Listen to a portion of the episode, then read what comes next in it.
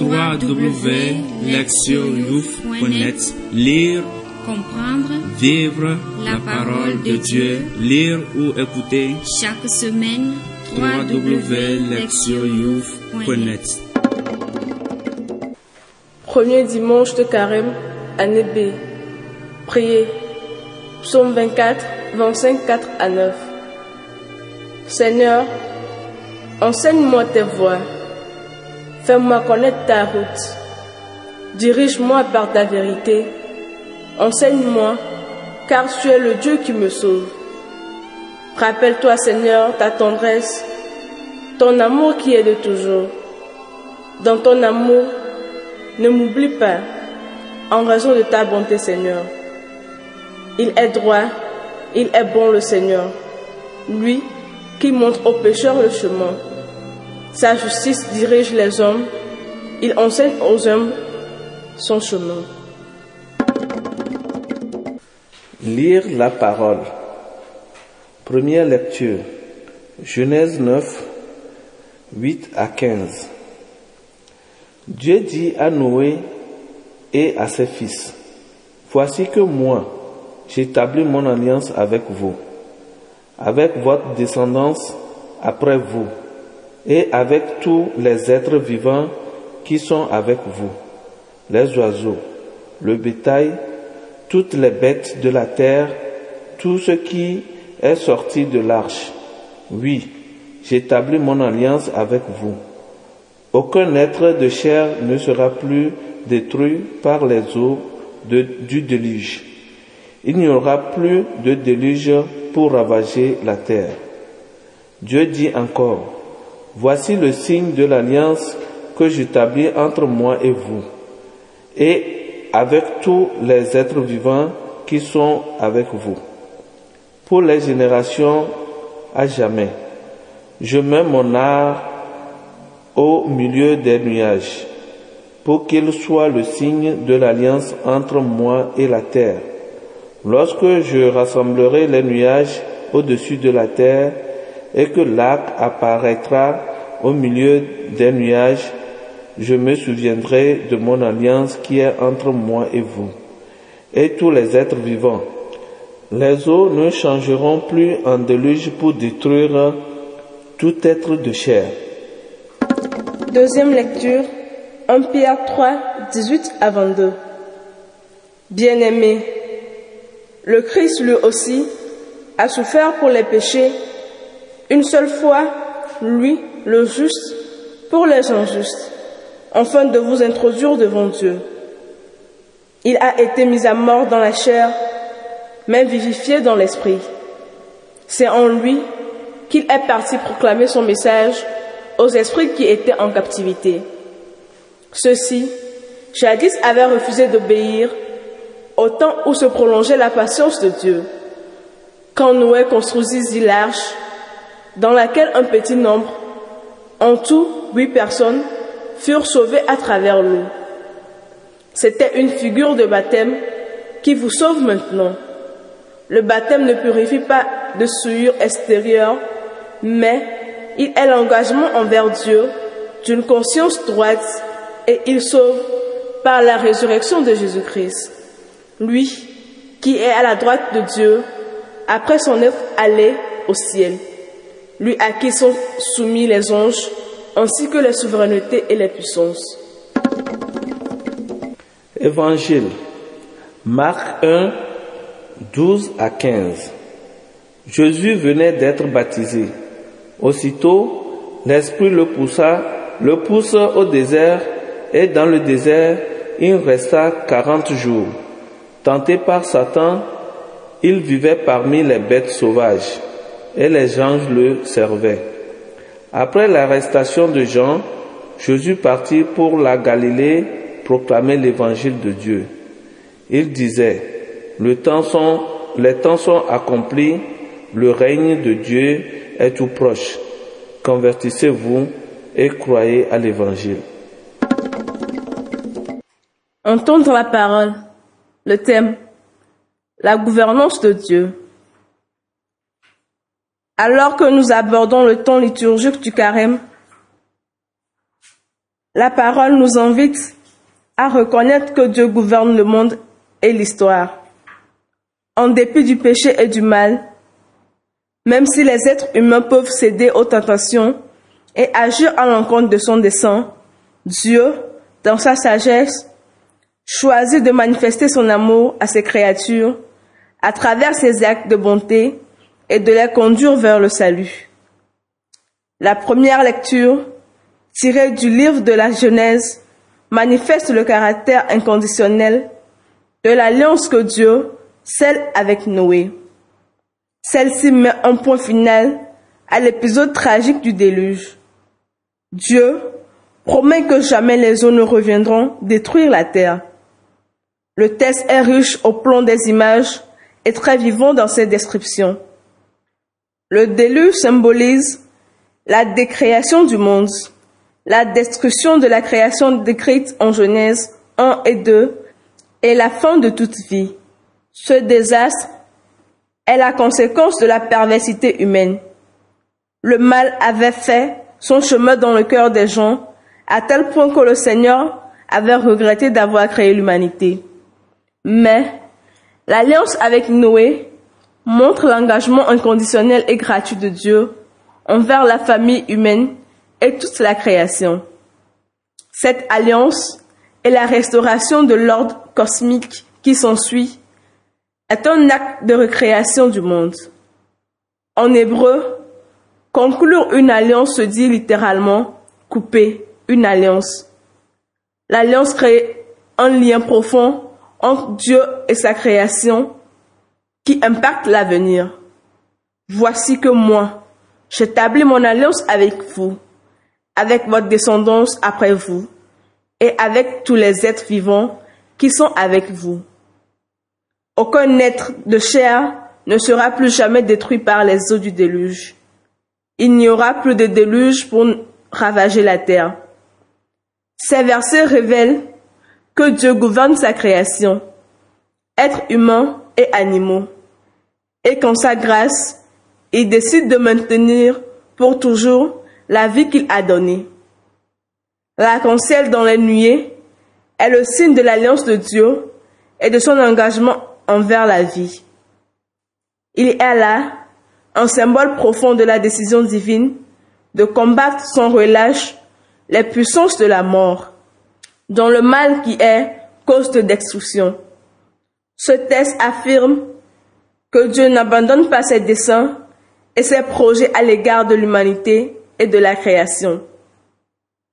Quand la méchanceté humaine menace l'œuvre de ses mains, Dieu trouve encore un moyen d'accomplir son plan. Face à la mort imminente, il choisit une personne, une famille pour mener à bien son dessein de salut. Tout ce que Noé a eu à faire fut d'écouter les instructions données par Dieu et d'y obéir. Les mettant en œuvre sans douter ou manifester une quelconque réticence. La vie sur terre fut donc préservé grâce à ce acte d'obéissance confiante posé par Noé. Dans la deuxième lecture, Pierre souligne la présence de Dieu aux chrétiens et aux chrétiennes qui souffrent. Il aide les croyants et les croyantes à comprendre le sens profond de leur angoisse à la lumière du Christ souffrant. Utilisons une formule baptismale ancienne au verset 18 à 22. L'auteur compare les eaux du déluge aux eaux du baptême. Toutefois, à la différence des eaux du déluge qui avaient pour but de détruire, les eaux du baptême ont un pouvoir salvifique. Comme Noé fut sauvé des eaux du déluge avec sa famille à cause de son obéissance à la parole de Dieu, ainsi ceux et celles qui croient au Christ le sont par les eaux du baptême.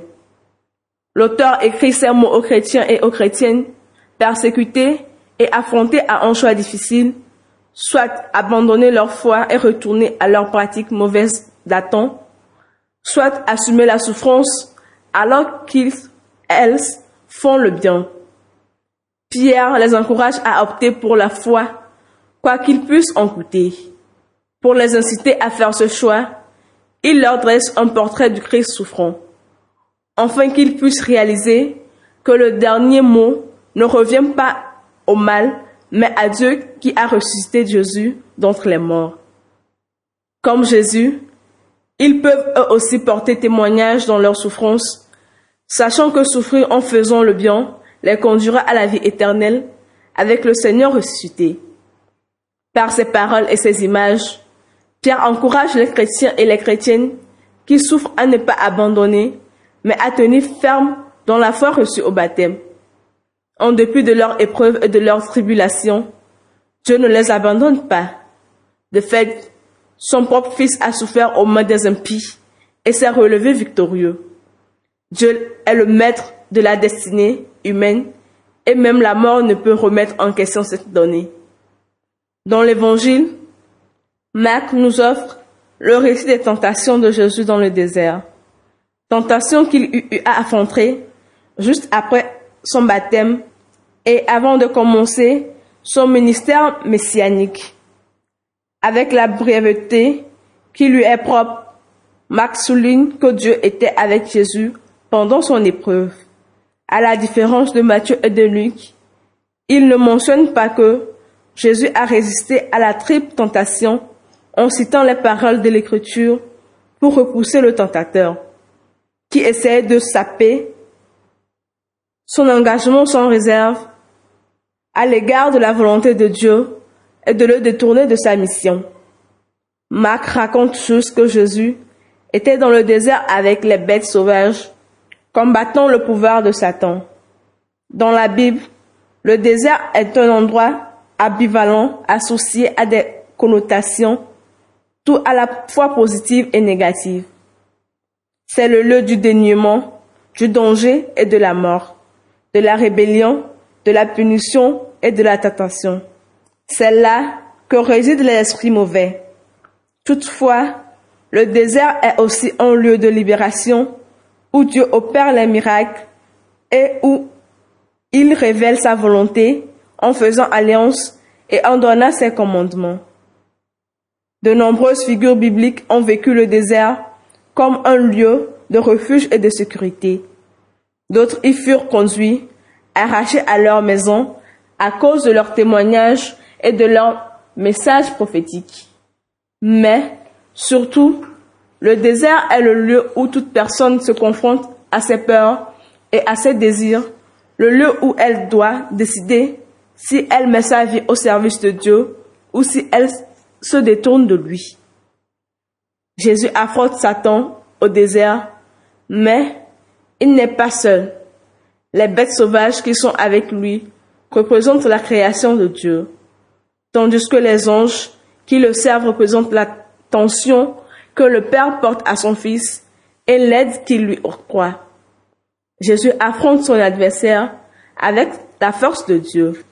Bien que Marc ne dise rien sur la victoire décisive de Jésus sur Satan, nous savons qu'il l'a emporté puisque dans les versets qui suivent cet épisode, Jésus commence son ministère messianique en proclamant la venue du royaume de Dieu et en appelant ses contemporains à la conversion et à la foi. Dieu était donc avec lui quand il a fait ses choix au désert. La liturgie de ce premier dimanche de carême proclame que Dieu est avec son peuple, le guidant vers lui. L'arc-en-ciel dans les nuées atteste la souveraineté de Dieu sur la vie et sur la création, que même la perversité humaine ne peut parvenir à détruire. Le baptême révèle la puissance de Dieu qui conduit la destinée humaine vers l'éternité sans que la souffrance et la persécution ne puissent y faire échec. Dans la mission messianique de Jésus, nous voyons que le royaume de Dieu est descendu au corps de l'humanité, ce que même Satan ne peut empêcher. Alors qu'il ou qu'elle s'engage sur le chemin du carême, les chrétiens et les chrétiennes reçoivent ainsi la ferme assurance que la main de Dieu les guide et que sa force les aide, tandis qu'ils ou qu'elles sont confrontés aux choix spécifiques du désert et qu'ils prient avec le psalmiste, Dirige-moi par ta vérité, enseigne-moi, car tu es le Dieu qui me sauve. C'est toi que j'espère tout le jour. Écoutez la parole de Dieu. Aujourd'hui commence le carême, un temps de préparation à Pâques, la célébration la plus centrale, la plus importante du calendrier de l'Église. Le terme de ce dimanche nous conduit à reconnaître que Dieu gouverne la destinée humaine et la vie de chaque personne. Ainsi, l'Église nous donne-t-elle la période du carême pour que nous examinions notre vie chrétienne et puissions évaluer si elle est vraiment dirigée par la volonté de Dieu et si consciencieusement et volontairement nous nous plaçons sous la guidance divine. Pour nous situer dans cette dynamique, il nous faut d'abord reconnaître que tout ce que nous sommes, tout ce que nous avons est le fruit de la grâce divine. La première lecture nous montre que Dieu prend l'initiative de faire alliance avec Noé. Cette alliance assure la pérennité de la vie. Et de fait, c'est le fondement même de notre existence. Nous avons la vie par la grâce de Dieu. L'idée d'alliance n'est pas étrangère à notre tradition africaine. Nos ancêtres avaient l'habitude d'échanger entre eux une graine de café maculée de sang pour témoigner qu'une relation durable s'instaurait. Ils s'y référaient comme à la coupure sur l'estomac un signe de l'alliance scellée. Dans la Genèse, nous voyons Dieu établir une alliance avec nous à travers Noé. Dieu se situe lui-même comme celui qui gouverne nos destinées par son amour bienveillant. C'est dans cette grâce que nous nous tenons et vivons chaque instant de notre vie. La deuxième lecture de la liturgie de ce dimanche nous rappelle que notre foi et notre engagement à l'égard de Dieu rencontreront de nombreux défis, mais que Dieu se tiendra à nos côtés dans nos épreuves. Cette lecture nous montre comment notre baptême est un signe de notre alliance avec Dieu. De fait, lors de cet événement, nous rentrons dans une relation d'alliance avec lui, mais non par l'échange d'une graine de café maculée, de sang, comme le faisaient nos ancêtres. Nous sommes devenus enfants de Dieu, destinés au salut en étant liés au Christ d'une façon unique et spirituelle. Cela étant, cette relation établie par le baptême n'est que le commencement de notre compagnonnage avec Dieu. Notre foi est encore soumise à des épreuves et à des défis quotidiens. Concernant notre continent, nous attendons parler de persécutions religieuses dirigées contre les chrétiens et les chrétiennes en Égypte le malversation opérée par des gens qui se déclarent chrétiens mais ne suivent pas les voies de Dieu et même de leaders religieux comme des évêques ou des prêtres qui agissent à la compte des préceptes divins. Notre foi est continuellement mise à l'épreuve par des difficultés de la vie. Cette difficulté que sont la lutte pour honorer les besoins de nos familles, pour éduquer nos enfants, la perte d'être cher, l'absence apparente de toute réponse de Dieu. Tout cela et de nombreux autres défis peuvent nous inciter à accéder à la tentation. Pierre nous exhorte à nous accrocher fermement à notre foi et insiste sur le fait que Dieu est avec nous dans ces épreuves.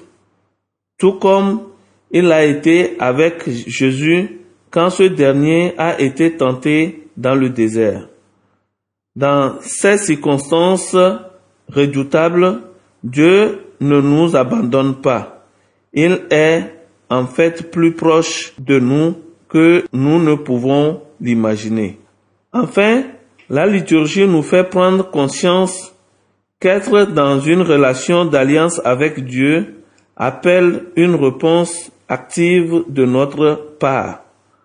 En tant que chrétiens et que chrétiennes, nous resterons fragiles et faibles même après le baptême. Par ce dernier, nous avons reçu les grâces qui nous permettent de poursuivre notre périple vers le plein accomplissement de notre salut. Mais nous cheminons en compagnie des autres. Or, nos relations avec eux sont souvent du fait de notre éloignement des voies de Dieu. Le carême est un temps favorable pour restaurer les relations abîmées avec nos compagnons et compagnes de route. En certaines occasions, nous avons pu céder à l'orgueil et à des tendances pécheresses et à la tentation d'utiliser les autres pour notre propre bénéfice. En leur infligeant de tels traitements, le carême nous invite à examiner les relations que nous entretenons avec nos proches, enfants, époux, épouses, parents, amis, collègues de travail et avec toute personne sur lesquelles nous exerçons une influence et avons un impact. Les aidons-nous à marcher dans la voie du Seigneur où notre présence et notre comportement constituent-ils un obstacle pour leur cheminement chrétien. Pour commencer le, ce carême, nous sommes incités à réfléchir sur notre existence, qu'il nous appartienne de vivre sous l'autorité de Dieu, au sein de l'alliance scellée avec lui. En tant que peuple de Dieu, nous sommes en vie à cause de cette alliance, mais c'est aussi un devoir pour nous de vivre par elle. Cela implique de laisser Dieu gouverner nos vies en ayant foi en sa proximité, de tisser des liens avec nos compagnons et nos compagnes de route en suivant la voie enseignée par Jésus. Puisse notre carême être un temps de renouveau, nous permettant de nous permettre sous l'autorité de Dieu et d'aider les autres à faire de même. Proverbe. Là où est Dieu, même un bœuf peut faire des jumeaux. Proverbe africain. Agir, s'examiner. Est-ce que je tiens ferme dans ma foi quand je suis confronté à des défis? Est-ce que je recherche la présence de Dieu quand je suis ainsi mis à la preuve? Est-ce que j'aide les autres à marcher dans les voies de Dieu? Ou ma présence et mon comportement sont-ils un obstacle pour leur cheminement chrétien? Répondre à Dieu. Pendant le temps du carême, je commencerai ma journée par une prière d'action de grâce pour l'alliance que Dieu a scellée avec moi. L'alliance qui se manifeste dans le don de la vie pour cette nouvelle journée.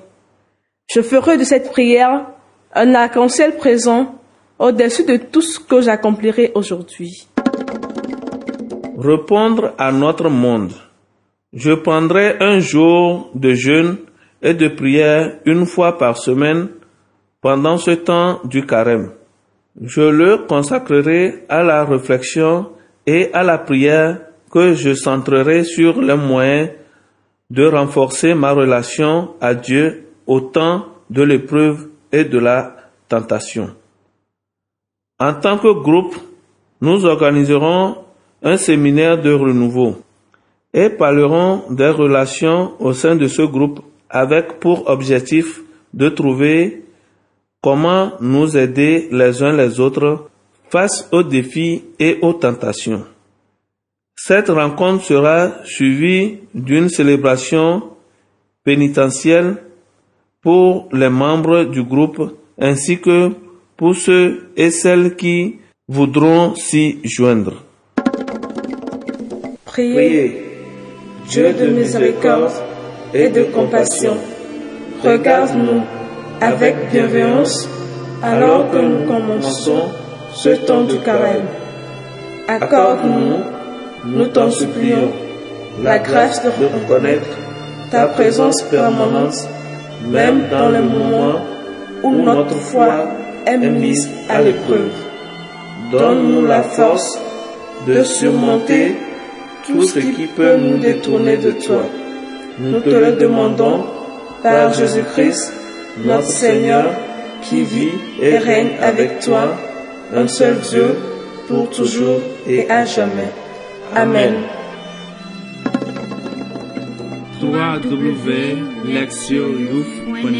Lire, comprendre, vivre la parole de Dieu, lire ou écouter. Chaque semaine www.lectioyouf.net